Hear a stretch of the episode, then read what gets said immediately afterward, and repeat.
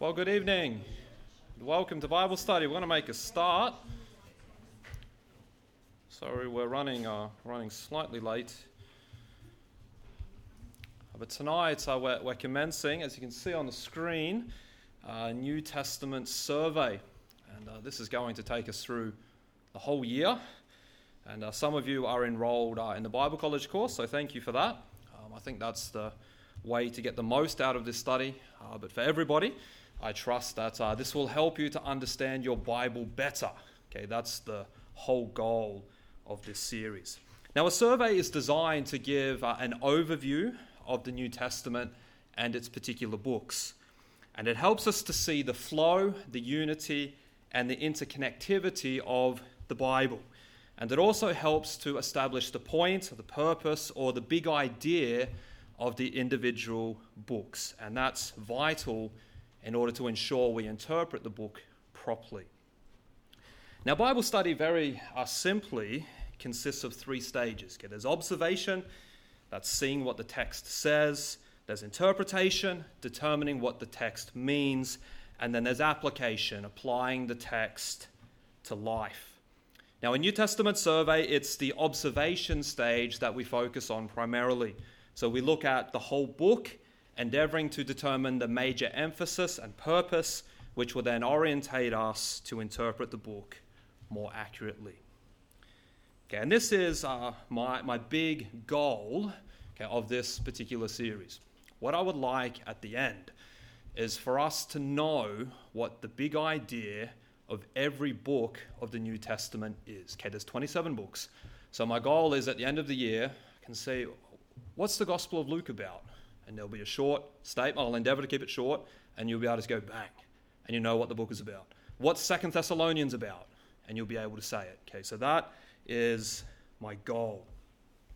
So here is um, the outline or the approach. I've got um, two slides, couldn't fit the whole thing in one.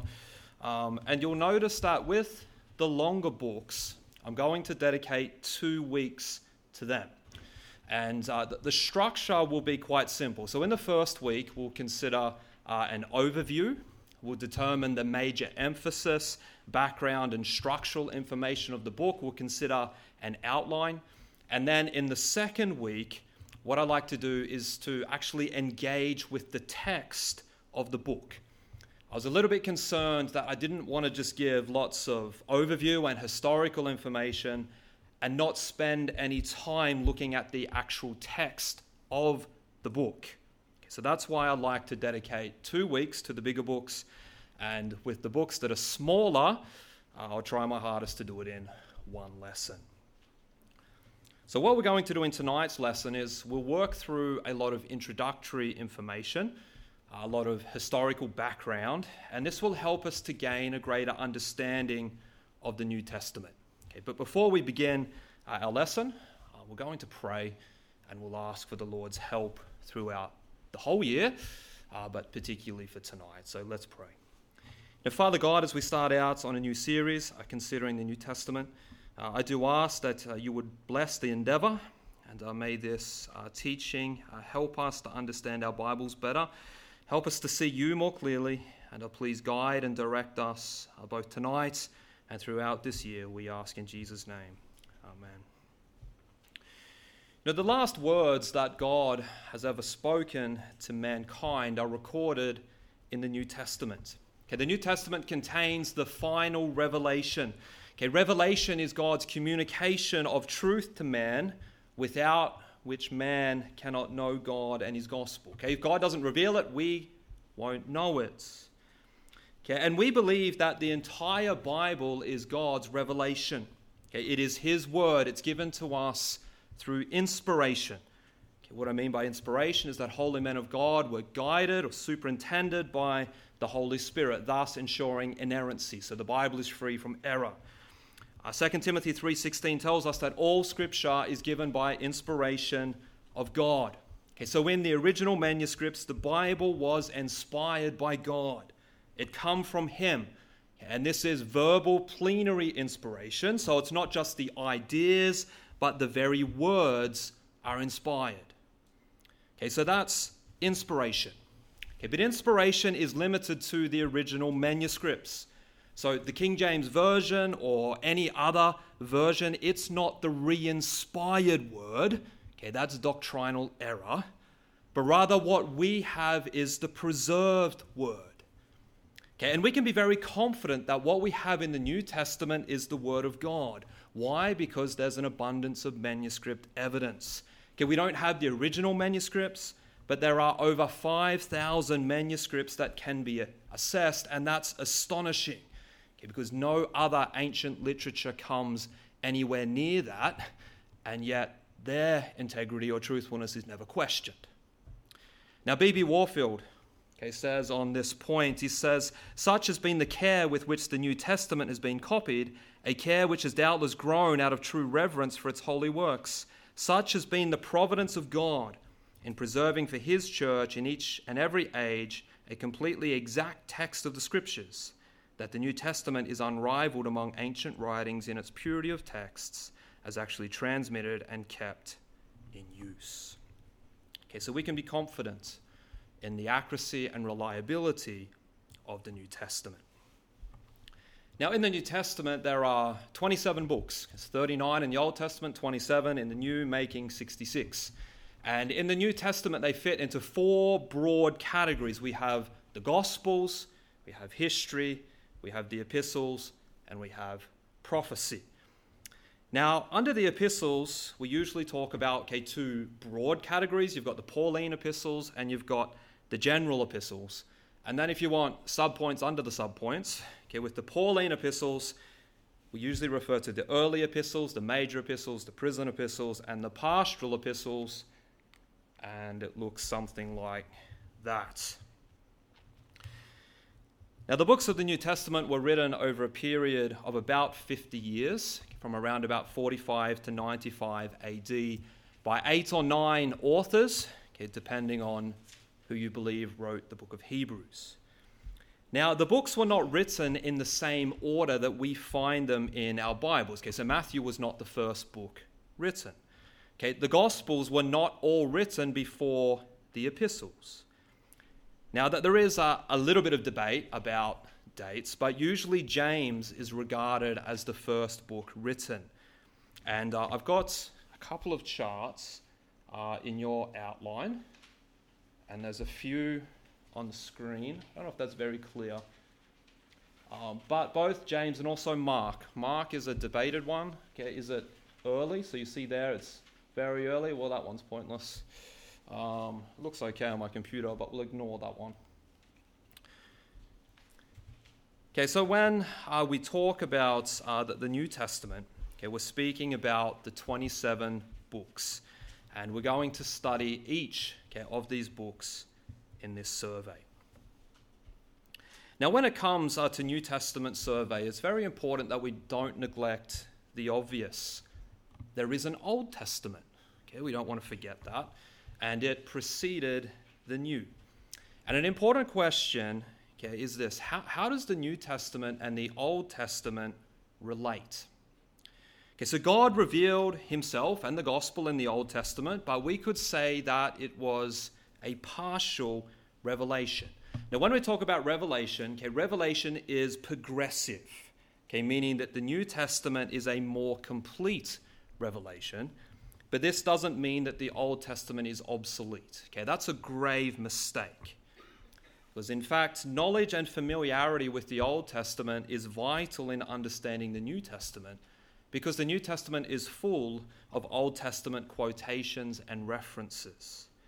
And what this reveals is that there is a continuity and interconnectedness between the testaments. Okay, the famous saying, I believe Augustine first said it. Okay, the new is the old concealed, the old is in the new revealed. And when it comes to understanding how the old and new relate, that there is a bit of debate. It's called the continuity versus discontinuity. And I'm going to stand in the middle because I, I think both elements are, are true. Okay, there are differences and there are unifying realities. Okay, the Old Testament is the Old Covenant, okay, whereas the New Testament is the New Covenant. In fact, the word testament means covenant. So, so there is a different covenant.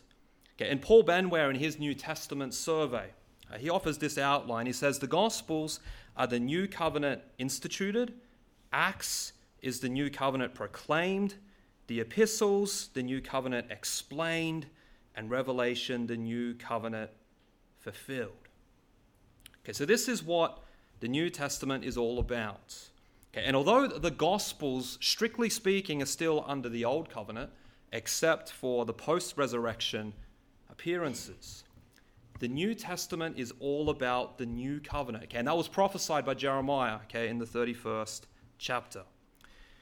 And there's another change that we need to identify. Okay? In the Old Testament, Israel were in the spotlight, but in the New Testament, the church is now in the spotlight. Okay, so these are some differences. There, there is some discontinuity, but it is important for us to remember that the Bible tells one story. We want to use four words creation, fall, redemption, recreation. Okay, the Bible is all about God providing a way for salvation or for his glory. Or if we want to simplify it even further, okay, down to one word, the Bible is about Jesus. Okay, so five times Jesus says the scriptures are about him. Now, at that point, okay, he had the Old Testament in mind. Okay, that's true. But it's not a stretch to say that all scriptures talk about Jesus. Okay, but the fact that he said this five times that ought to cause us to pay attention.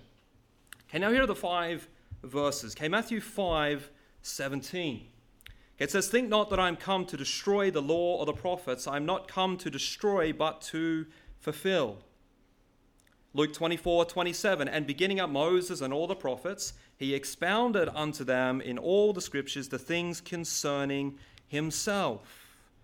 Luke 24 44. And he said unto them, These are the words which I spake unto you, while I was yet with you, that all things must be fulfilled, which were written in the law of Moses, and in the prophets, and in the Psalms concerning me. John 5:39 search the, search the scriptures for in them ye think ye have eternal life and they are they which testify of me. And then Hebrews 10:17 lo said I sorry then said I lo I come in in the volume of the book it is written of me to do thy will, O God. Okay, so it's very clear that Jesus understood the Bible was all about him. Now, as I already acknowledged, okay, the New Testament was not written when Jesus spoke these words, but it's clear that he recognized that he was the theme of the Old Testament. And then there's very little difficulty identifying him as the theme of the New Testament. Okay, this is how scholars will sometimes explain it. Okay, in the Gospels, Jesus is the prophet to his people. In Acts and the epistles, Jesus is the priest for his people. And in the book of Revelation, Jesus is the king over his people. Okay, so Jesus is the central theme of the Bible. It's all about him. Okay, and with that in mind, this helps us to see how the old and the new interrelate. Okay, now Norman Geisler, in his New Testament survey book, he gives this chart. Okay, so we have the, the eight different okay, categories of Scripture. The law refers to that as the foundation for Christ. Then history is preparation for Christ. Poetry is aspiration for Christ. Prophecy is expectation of Christ. Gospels, manifestation of Christ. Acts is the propagation of Christ. Epistles, interpretation of Christ and application, and revelation is consummation in Christ. Okay, so that identifies the eight main sections of the Bible, and it reveals how the Bible unfolds Jesus. Okay, and this helps us to see that the Bible is all about Him. We could say the Bible is Christocentric. Jesus is the theme of both testaments. Okay, and this is seen in this particular chart Okay, in the Old Testament, Jesus is coming. In the New, he has arrived. In the Old Testament, he is contained. In the New Testament, he is explained. In the Old Testament, he's in the shadow. In the New Testament, he is in substance. Okay, so this is very important in understanding how the Bible fits together. It's all about Jesus. Okay, and Geisler again has uh, this chart in his book, and I think it's great. And uh, this is in your notes. I couldn't get it on the screen in a nice way. Uh, and he prefaced the chart with this comment. He said, Christ is the theme of each book in the Bible. Indeed, in most books, Christ is presented in many ways, but there is one significant way he is presented in connection with the theme of each book. And you'll notice in the chart, he lists every book of the Bible, and he describes okay, that the way that Jesus is primarily revealed uh, in that book. Okay, and I think that's something very helpful for you to keep in mind. Okay, so this helps us to see that the Bible is all about Jesus. And we need to keep this in mind as we read the Bible. Okay, you know, whether as we do our devotions or as someone is preaching. Okay, what, what does this say about Jesus? How, how does it point to him? How does Jesus fulfill it? Okay, and this is vital as we seek to understand the scriptures. And this helps us to see how the Old Testament and the New Testament are related. Now, one writer summarized it like this when we're talking about how they relate. The Old Testament is promise and expectation, the New is fulfillment and completion, and the main character in both Testaments is Jesus. Or we could say the New Testament continues the story of the Old Testament, it's the climax. Okay, in the Old Testament, God had promised redemption through the Messiah, and the New Testament contains the fulfillment of this promise. So, with all that said, that was more of the theological focus. I now want to shift our focus toward the historical and cultural considerations. Okay, Old Testament times and New Testament times uh, were very different. Okay, the New Testament was written in a Roman world. And in order for us to grasp and appreciate this, we need to spend some time having a brief history lesson. Uh, I took a course at Bible college. It was 12 months, okay, and I'm trying to condense it down to you know, 10 pages or something. So we'll see how we go. You know what, what is interesting is that okay, the Lord throughout history, okay, He ensured that the perfect environment was prepared for the coming of Christ, for the commencement of the church, and for the spread of the gospel. Okay, in Galatians chapter 4 and verse 4, it speaks of the fullness of time. Okay, in the fullness of time did Christ come. What that means is that God was working out history to ensure that Christ came at the perfect time, okay, in the perfect environment. And there are numerous monumental historical moments that help us understand the New Testament. So let's have a very brief history lesson okay, and see how it all relates to the New Testament. Okay, there are 400 years between the Old and the New Testaments, and this is often referred to as the silent years. The reason why it has that name is because there's no revelation from God. Now, I prefer the term intertestamental period, I think that's a better term. Okay, and this was a vital time to prepare for the coming of Christ. So let's consider some of the major empires focusing on their contribution to the New Testament way of life. Okay, so the first kingdom is the Babylonians. Now, this is still in Old Testament history, and they were the agents of judgment that God used against Judah. Okay, if you remember, there were three deportations. The first was in 605 BC, and the final was in 586 BC.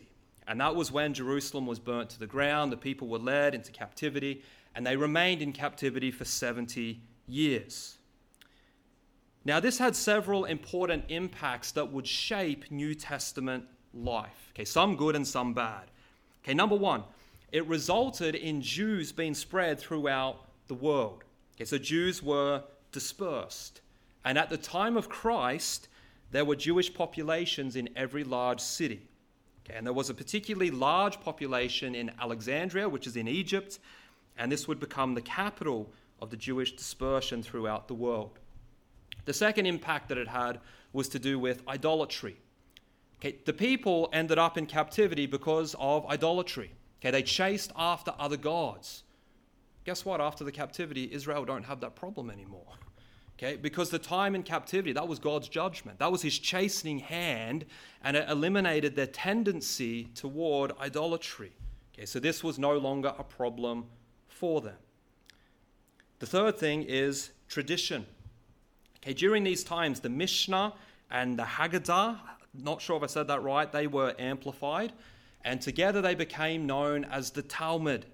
And this included man made rules and the theology and commentary of the rabbis.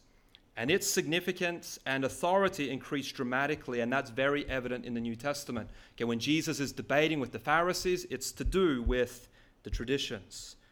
Okay, the fourth thing from the Babylonian era is the scribes. Okay, the priests could no longer work in the temple, it was destroyed.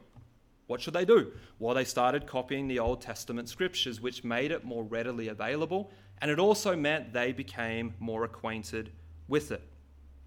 The fifth thing uh, is worship. Okay, synagogues began to be established as local places of worship, and this seems to happen after the captivity. And by New Testament times, synagogues were located throughout the Mediterranean world. And the sixth thing is education. Okay, the new professions of teacher and interpreters of the law, called rabbis and scribes, it originated here. Okay, so these things impacted the way of life in the New Testament in massive ways. Okay, the next empire is the Persians. And it was under the Persians that the return from captivity took place. Okay, Cyrus allowed them to return initially to rebuild the temple. That's recorded in the book of Ezra. And then Nehemiah returned to rebuild the walls. Okay, and this was vital because a functioning temple and a thriving Jerusalem were necessary for the coming of Christ. And during this time, Ezra had a vital ministry. Okay, Ezra taught the scriptures to those who had returned. Okay, and most scholars believe that he was pivotal in putting together the Old Testament canon. Okay, so that's the Persian era. The next empire is the Greeks. Now, although this period of time was uh, quite short, it was incredibly influential. Uh, Pastor Mitchell taught me history, and this was his favorite character, Alexander the Great. And that's who led uh, this empire. And Alexander was a military genius. Uh, but not only did he conquer the world, he also went about revolutionizing the world. Know, when Alexander conquered Persia, okay, the Jews had a new master and they didn't resist, so Alexander treated the Jews quite well. But one of his policies was called Hellenization. Okay, now, now what does that mean? Well, Hellenism is the Greek culture. So Hellenization is introducing Greek culture to the places that he had conquered. Now it's true that Greek culture had already began spreading, but this was amplified under Alexander. And he established 70 cities and modeled them after the Greek way of life and his army would often marry the women of conquered nations, which would further help the spread and the ingraining of Greek culture. Now, Alexander didn't live that long. Uh, he's known for his impressive military accomplishments, but the efforts of Hellenization are perhaps even more impressive. Okay, for the Greek language, which was a key component of Hellenization, remained what's called the lingua franca, that's the common trade language. And it remained that for the next 600 years. And just about everybody knew Greek. Okay, why does that matter? Well, it explains why the New Testament is written in Greek. Okay, the Old Testament is written in Hebrew. Okay, why the change? Well, it was because Greek had become the common language throughout the whole world. Why is that important? Well, that enabled the spread of the gospel. Okay, that enabled the teaching of Scripture without all of these language barriers, okay, because most people knew Greek.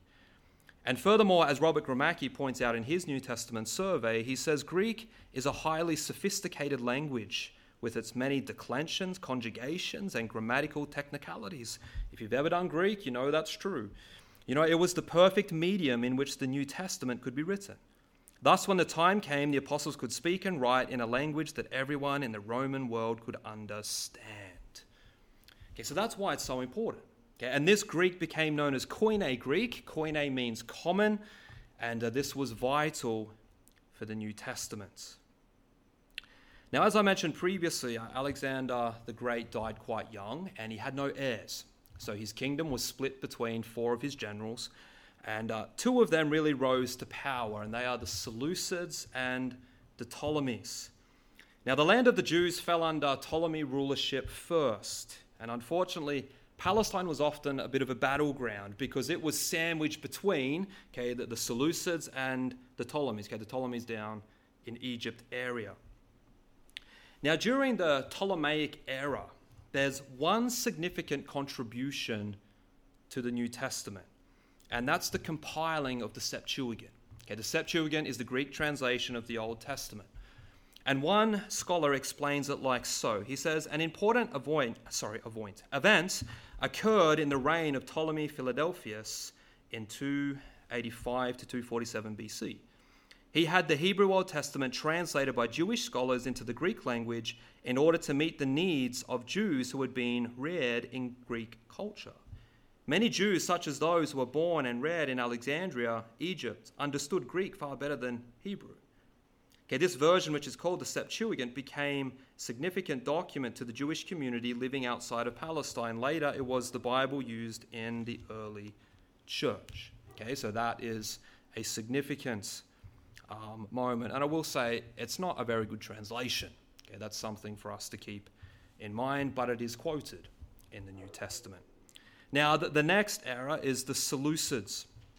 You know, they had tried and they had failed to take Palestine from the Ptolemies numerous times, but they finally succeeded in 198 BC. And what, what happened under this reign was that Hellenization was enforced, and Jews were actually persecuted heavily if they did not conform to the Greek way of life and all that it entailed. And, and there's a name, perhaps you've heard of this character before. He's very infamous, Antiochus Epiphanes. And uh, he had a lot of influence, and he loved to interfere with the priesthood and put his own men uh, in those positions. And his whole goal was to make Jerusalem more Greek and less Jewish. And he committed what's known as the abomination of desolation. So, what that is, is that he offered a pig in the temple. And he hated Jewish religion. And uh, the death penalty was implemented on those who sought to practice Judaism. Now, in light of such hostility, okay, Jewish rebellion was only a matter of time. And this resulted in the next period known as the Maccabean and Hasmonean period. Okay, this is often referred to as the period of independence. And politically, it was a time of revolt by Jewish leaders against the Seleucid forces. And religiously, it was a time of restoring worship of the Lord, and they also rededicated the temple. Okay, so again, that is all significant in the New Testament. Now, during this period of time, Palestine was geographically divided into three familiar divisions okay, Judea, Samaria, and Galilee. Okay, they're three areas that we see in the New Testament. And it was also during this time that the rival religious sects developed. Okay, the Pharisees and the Sadducees, they became enemies at this time. Sorry, I missed that one. Oh, I missed lots. Mate, I'm on fire. The final empire uh, is the Roman Empire. Okay, and this was the empire during the whole New Testament period. Now, Rome, Rome's rule began in Judea when it intervened in Jewish conflict in 63 BC. And Rome was a dominant empire. Okay, it had conquered everybody. And what happened that they passed from this period of rapid expansion, okay, fight everybody, conquer everybody, and when they'd conquered everybody, they passed into a time of relative peace. And this is known historically as the Pax Romana. And this was crucial for the spread of the gospel and the advance of the church. Now, it would be helpful for us to have some understanding of how the Romans administrated their empire as this helps us understand the New Testament. So we have the emperor, we have Caesar. Okay, he oversaw the entire empire. And uh, in your notes, there's a chart, and that has uh, all the emperors who ruled during the New Testament era and that had an impact. Okay, there are some other emperors who I didn't list. Um, so you see Augustus, okay, he's uh, recorded in Luke chapter 2. And then we have Tiberius. Okay, he was the, uh, the emperor during Jesus' whole public ministry and when Jesus was crucified. And then as we work down the list, we've probably heard of Nero. He was a persecutor of Christians. Uh, Vespasian, Titus. Okay, Titus was the, military general responsible for destroying Jerusalem in AD 70. He wasn't the emperor at that time. Okay, his role as emperor was after. And then there's Domitian, who was a persecutor of the Christians. Okay, so there's uh, the emperors. Now, what the emperors did okay, in ruling their kingdom, I'm sure you can understand it's a massive kingdom. Okay, they, they can't be everywhere at the same time.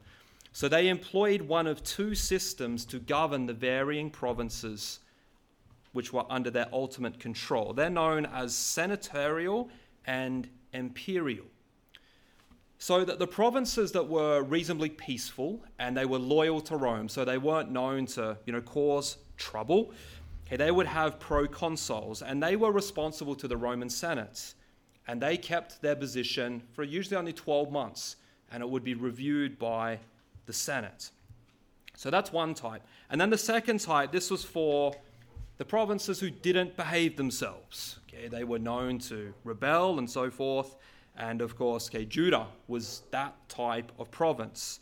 Okay, the emperor would normally station okay, some of the military in those areas, and they were governed by prefects or uh, procurators. And they were appointed by the emperor himself, and they were answerable to him directly. Now, in Palestine, they were ruled by the kings of the Herodian dynasty. And this began with Herod the Great in 37 BC, and it ended with the death of Herod Agrippa II in AD 70. Now, Herod the Great, uh, he, w- he was a horrible man. If you think of the worst men in history, and he's up there. Uh, when he died, there was a struggle for power amongst his heirs. And, and there was Jewish insurrections at this time, and it meant Rome had to get involved. And at this point in time, there was a division in the kingdom. And you ended up with rulers in Judea providence. Okay, so that's men such as Pontius Pilate and Felix. And then there's rulers in the Galilee province, which is the Herods. Okay, so when we read about the crucifixion of Christ, you read about Pontius Pilate, you read about Herod. Okay, so they were one was the ruler in Judea, one was the ruler in Galilee. Now here are a couple of of charts for you. I've got two, two slides. So that is the family of Herod the Great. And then, I'm not sure if you're able to see that. And then this is the Roman procurators of Judea. And you'll see down at uh, number six, we have Pontius Pilate. Uh, he's probably the most famous uh, on that list. And then we also have Felix and we also have Festus, okay, who we meet in the book of Acts. So the New Testament era was one that was under Rome domination. Okay, it was during the time of the Pax Romana, a time of relative peace, and the world had been Hellenized. It was very Greek, okay, and that is seen most clearly through the use okay, of Koine Greek as the common language of the people. Now, with, all of that in mind, I'd like to share just a little bit more background information that I think will help us have a greater understanding of the New Testament. Okay, so we move to the New Testament world, uh, the geography. Okay, and I want to move through these points reasonably quickly. Okay, so in the times of Jesus, okay, that is the Gospels. Okay, it's here in Palestine where just about everything unfolds. And the map should be in your notes. Uh, it's not color in your notes, but and you should see some places uh, that you've read in the Bible before. And then when we get to the book of Acts, we have the great uh, missionary movement. And here is a map of how things spread out at that point in time. Okay, so it's, it's here where the New Testament unfolds. Okay, and placing things on the map is often very helpful. Okay, the next category in the New Testament world is that of language. Okay, as I've mentioned, okay, Greek was spoken throughout uh, the empire. It was the language of the common people. Uh, it was the language for trade and commerce. But it was not the only language spoken. Latin was actually the legal language for the Roman Empire. Uh, it was mainly used in the west of the empire, so on that side. Okay, not so much in the east. Uh, but even in the west, Greek was still widely used. But in the east of the empire, which is you know that side of the screen where Palestine is, okay, Greek dominated. Okay, but Jews that were living in Palestine during the times of Jesus, okay, not only did they speak Greek, but Aramaic and Hebrew okay, were also common. And scholars usually think that Aramaic was likely the predominant language amongst Jews. And this language was picked up by the Jews during their time in exile. Okay? And it seems that Jesus probably spoke the most uh, in Aramaic. Now, the New Testament world, the, next one is class structure. Okay, the Roman world basically destroyed what we call the middle class. Okay, it became next to non existent, and that was largely due to the rise in slavery. Okay, so what you ended up with is the, um, oh, oh, sorry, I always mess this word up, the arista, that's the one, the aristocrats. I'll say that. I can't get the ACY sound. You know, that's the rich, that's the landowners. Okay, they're powerful and influential. Okay, so, so they're up the top. Then you have what's called the plebs. They were poor people. Usually they struggled to get work. And often their life was worse than the slaves. And then below that, you had the slaves and the criminals. And it's believed that over half the empire was made up of slaves. Okay, you know, there are massive numbers okay, that, that float around when you ask the question how many slaves were in the Roman Empire. Now, the society was also very patriarchal, so it didn't have a high view of women or children. Um, you know, if you read some things, it's actually quite disturbing okay, how women and children were treated in a Roman society. And this is where the New Testament teaching on the family was very revolutionary. Okay, Christianity was very different okay, to, to what was happening at the time. Next, I'd like to consider the immorality of the New Testament world. You know, the New Testament world was incredibly immoral. Okay? Immorality was rampant. Uh, you know, we think today is bad, and it is, but New Testament times were horrible as well.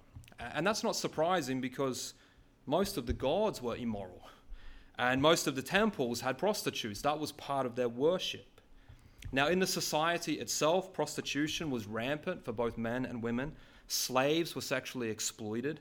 Some men even prostituted their own wives and children in order to make more money. Homosexuality was common. Having a boy lover was not uncommon, particularly amongst the rich, and divorce was rampant. Now, here's a saying of the time that illustrates the moral condition. Okay, the men would say, Mistresses we keep for the sake of pleasure, concubines for the daily care of our person, but wives to bear us legitimate children and to be faithful guardians of our household. Imagine being a wife, you know, how horrible. Okay, but that was the pervasive attitude. And many scholars actually claim that sexual immorality was the number one cause of the fall of the Roman Empire. Okay, that's what a lot of scholars will say, and it's hard to argue with. Okay, let's now move to the religion of the New Testament world. Okay, one writer says this. He said Christianity did not begin its growth in a religious vacuum in which it found people blankly waiting for something to believe. On the contrary, the new faith in Christ had to fight its way against entrenched religious beliefs that had been in existence for centuries. There was lots of religious practices during the time of the New Testament. Okay, and authors usually identify five different types of religious competition, so to speak. Okay, I've got them listed in the outline. So, number one was the Greco Roman pantheon. Uh, this was certainly on the decline during the New Testament era, but it was still practiced. So, you had Greek and you had Roman gods, and they had come together to make a kind of collection of deities. And this functioned as the state religion. Then, secondly, you'd have emperor worship. Now, ascribing divinity to human rulers, that's an ancient practice. Okay? We know the Egyptians practiced such a thing. Okay? Pharaoh was regarded as a god. And this normally happened after a Caesar had died. Okay? But some pushed for it while they were still alive. And Jews and Christians were heavily persecuted for not worshipping the emperor. Number three is what's called the mystery religions. Now, this is all about having mystical experiences with deities. And so, so people wanted something more personal, more experiential. And this appealed more to the emotions than anything else. So one would enter into some kind of experience with their deity, and it was all quite secretive. It's like a secret society. You had to be a member to get like the secret password in order to experience this. Uh, it was very welcoming and it was riddled with immorality, so it became quite popular. And there is continuing discussion amongst scholars about how this may or may not have influenced the early church. Okay, number four, maybe you've heard of this one before, it's Gnosticism. Okay, Gnosticism, as the name uh, implies, it's derived from the Greek word gnosis, which speaks of knowledge. Okay, Gnosticism was a system that promised salvation by knowledge. So, so there was some special knowledge that was required. And what it taught was that the material world was evil and that only the spiritual mattered. Okay, and very, very simply, and I'm, okay, I'm probably oversimplifying this, okay, it taught that man's problem was not guilt from sin, but ignorance. Okay, and ignorance needed to be replaced with knowledge. And then number five uh, is philosophies. Okay, philosophy was massive. Uh, one author gives this definition. He says, Philosophy is the attempt to correlate all existing knowledge about the universe into systematic form and to integrate human experience with it. Okay, now philosophy was massive at this time. Okay, this was one of the impacts that Greek culture had on the world. Okay, Greek was okay, riddled with philosophy. Athens was famous for it. And it continued to thrive in the Roman Empire. And what the appeal was behind these philosophies is they would regularly come up with something new. They're like, whoa, here's something new, something exciting, and people would chase after it. Now, in this philosophy, okay, it included things such as Stoicism, uh, cynicism, skepticism, and probably lots of other isms. Okay, but Stoicism and cynicism, skepticism, they're all things that perhaps you've heard of today. So, this is the religious environments in the pagan world, and that certainly had an impact on the church. But the greatest impact on the church was Judaism, okay, which was practiced uh, in Israel. Now, we don't have the time to look at this in detail, but okay, very briefly, at this point in time, the synagogue took center stage. Okay, that's where all the teaching took place, as did the temple. That the religious calendar was important. They were remembering other festivals. And there were numerous religious groups. You have the Pharisees, the Sadducees, the Essenes, you've got the Sanhedrin, you've got the scribes. And they all had an impact during the ministry of Jesus and the early church. Okay, and for those who are taking this as a course, I'm going to send you some reading on this if you would like to know more about it. Okay, so that's a very general overview uh, of the context which the New Testament was written and played out. Now, I understand that's an awful lot of information, um, probably too much. And believe it or not, there is an awful lot more um, that I could have shared. Uh, but from all of this, I, I, trust there's maybe one or two things okay, that, that you have learned okay, that will help you to understand the Bible a little bit better. Uh, now, in closing, I'm, I'm not a lecturer, I'm actually a preacher. Uh, I think I'm better at preaching than I am lecturing, so I want to leave you with two thoughts of application. Very briefly, number one, God's hand on history. Okay, we briefly walked through okay, the history between the testaments. Okay, we, we saw all the, the dominant empires. And, and even with these powerful forces, God was at work. Okay, God's hand was upon all of these events, preparing the way for Jesus Christ to come. And my friend, this is our God, that this is His greatness. His hands are on everything. And God is working everything toward His ordained purposes. Okay, and He did all of this. Okay, why? Well, it was to bring Jesus Christ into the world at the perfect time so that He could provide salvation for us. Okay, that, that's very good news.